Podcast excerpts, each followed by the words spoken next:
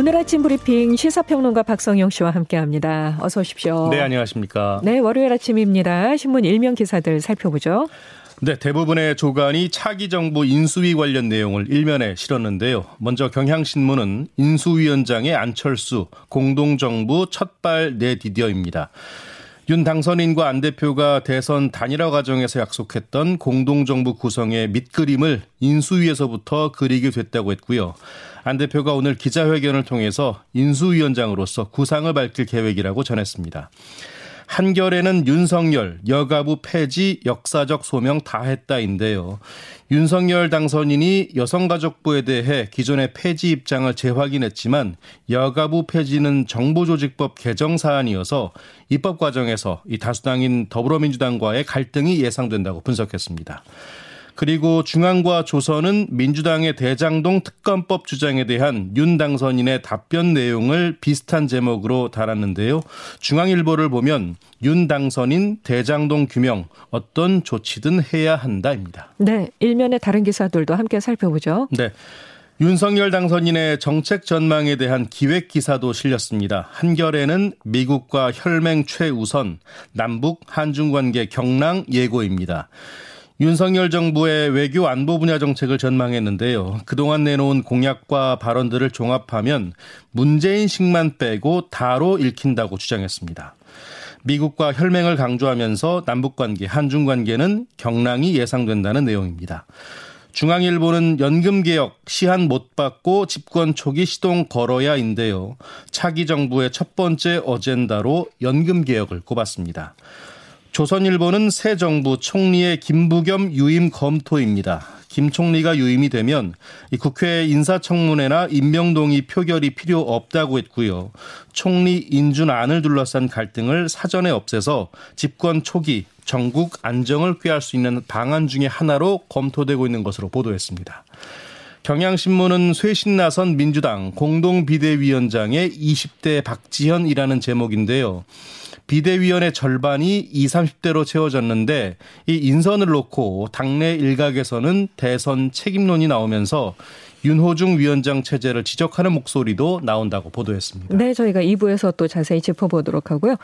코로나 상황 봅니다. 휴일에도 30만 명대 신규 확진자가 나왔는데요.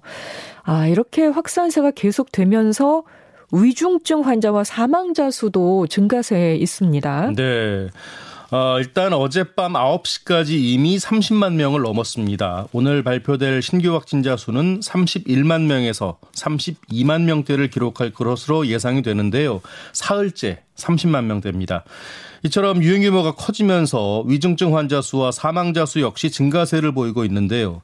지난주 코로나 지역 발생 확진자 수는 하루 평균 28만 4천여 명으로 한 주 전 19만 7천여 명의 1.4배입니다. 네. 위중증 환자 수 역시 하루 평균 천여 명으로 1.4배 늘었고요. 네. 이에 따라 지난주 중증 병상 가동률은 평균 59.9%로 한 주 전보다 10% 포인트 이상 상승했습니다. 확진자 수가 뭐 엄청 늘고 있으니까 예 폭증하고 있으니까 그만큼 이제 또 위중증 환자 수도 늘어날 수밖에 없는 거죠. 전체적으로 숫자가 늘기 때문에 그렇죠. 어쩔 수 없는 상황인 것 같긴 합니다.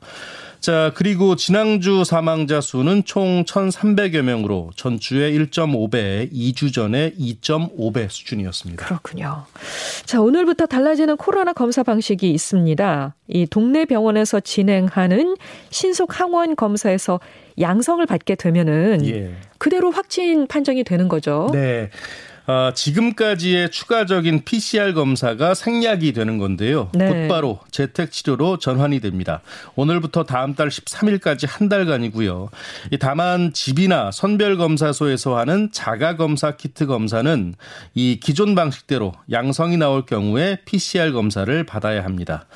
이 방역 당국은 최근 전문가용 신속 항원 검사 양성자가 PCR 검사에서 최종적으로 양성으로 확인되는 비율이 94.7%에 달한다는 점을 보고 이같이 결정을 했습니다. 네, 네. 학교에서도 달라지는 게 있는데요. 오늘부터는 동거인이 코로나에 확진되더라도 학생과 교직원 모두 학교에 나갈 수 있습니다.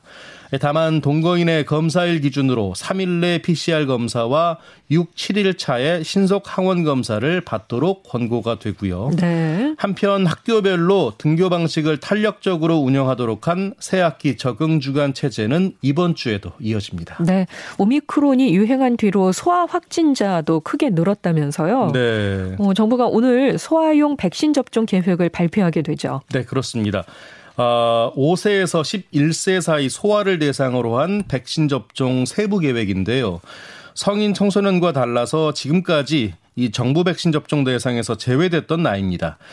이들이 맞을 백신은 청소년용 백신과 유효 성분은 같은데 용량을 3분의 1 정도로 줄인 겁니다. 네. 이 백신을 맞은 소아의 경우 2차 접종 일주일 뒤 예방 효과는 90.7%였고요.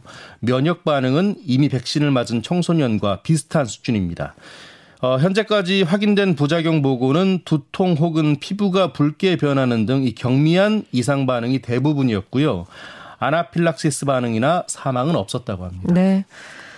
자, 경북 울진에서 발생한 산불이 9일 만에 주불이 진화됐습니다. 네. 아, 피해 면적이 워낙 넓어서 그 완전 진화와 복구에는 상당한 시일이 걸릴 것 같다고 하죠. 네, 뭐 정말이지 천금이라는 표현은 이럴 때 써야 할 것 같은데요. 천금 같은 비. 예. 예. 이 가뭄 끝에 찾아온 천금 같은 어제 단비가 주불 진화에 큰 역할을 했습니다. 다만 피해 지역이 워낙 넓어서 완전 진화에는 시일이 좀 걸릴 것으로 보이는데요. 이에 따라 당국은 헬기 20대와 야간 드론 6대를 대기시킨 상황입니다.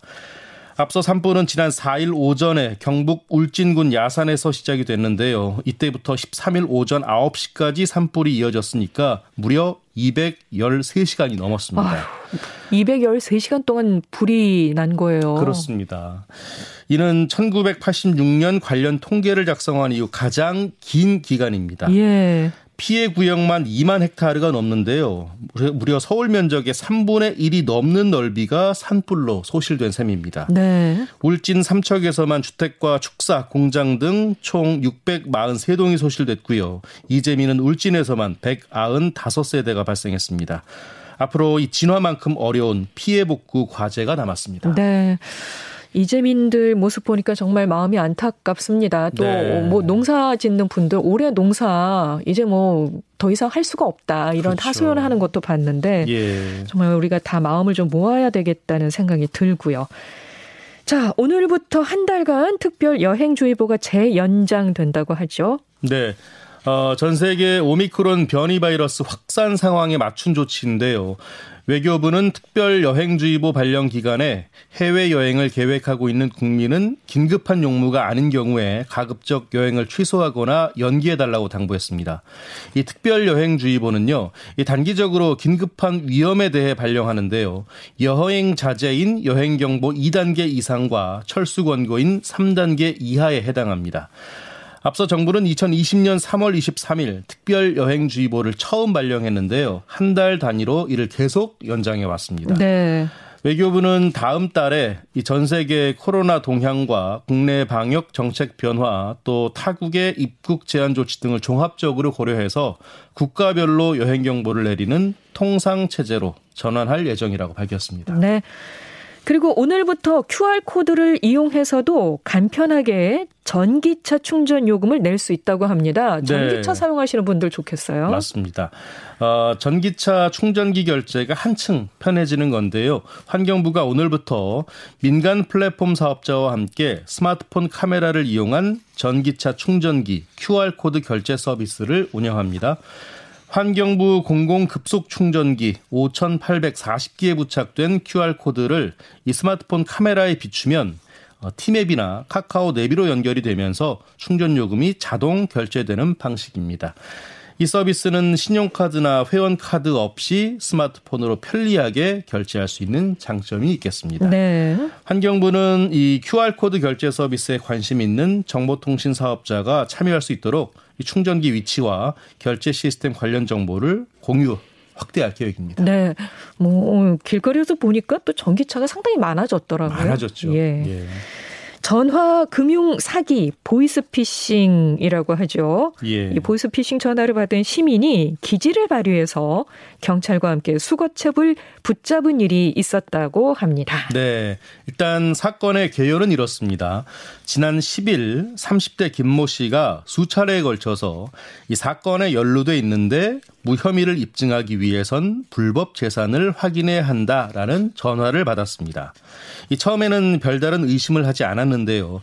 하지만 이후에 현금을 요구해 오자 보이스피싱인 것 같다는 직감을 했다고 음, 합니다. 음, 네. 이에 김 씨는 한 초등학교 앞에서 1,400만 원을 건넬 것을 약속했고요. 그러면서 이 당시 방문 중이던 가게 점원에게 보이스피싱을 당하고 있으니까 이 경찰에 신고해 달라는 메모를 건넸다고 합니다. 네. 이 경찰은 약속 장소와 시간을 전달받고 주변에서 잠복을 했는데요. 이후에 이 돈을 받으러 현장을 찾은 A 씨를 붙잡았습니다. A 씨는 보이스피싱 조직의 현금 수거책으로 추정이 되고 있고요. 이 최근 보이스피싱과 관련한 시민들의 적극적인 신고가 잇따르고 있는데요. 이 다시 한번 보이스피싱을 막는데 이 제보가 얼마나 중요한지 보여주는 사례인 것 같습니다.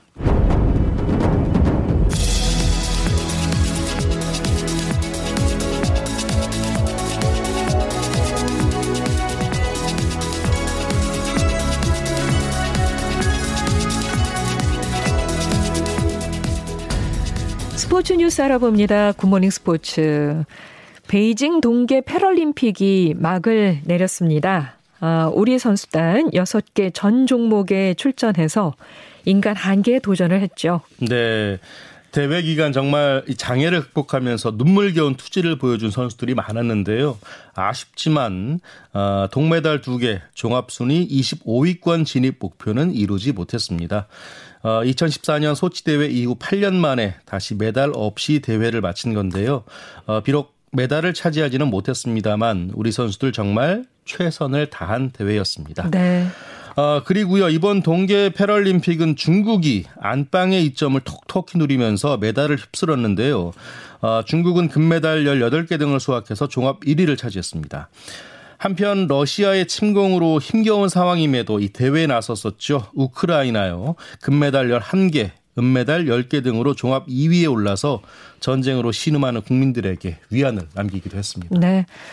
종반전으로 향하고 있는 프로 농구 소식도 전해드립니다. SK가 서울 라이벌 삼성을 완파하고 정규리그 1위 확정에 이승만을 남겨두고 있습니다. 네. SK가 프로농구 정규리그 삼성과의 홈 경기에서 103대 86으로 이겼습니다. 17점 차 대승을 거뒀는데요.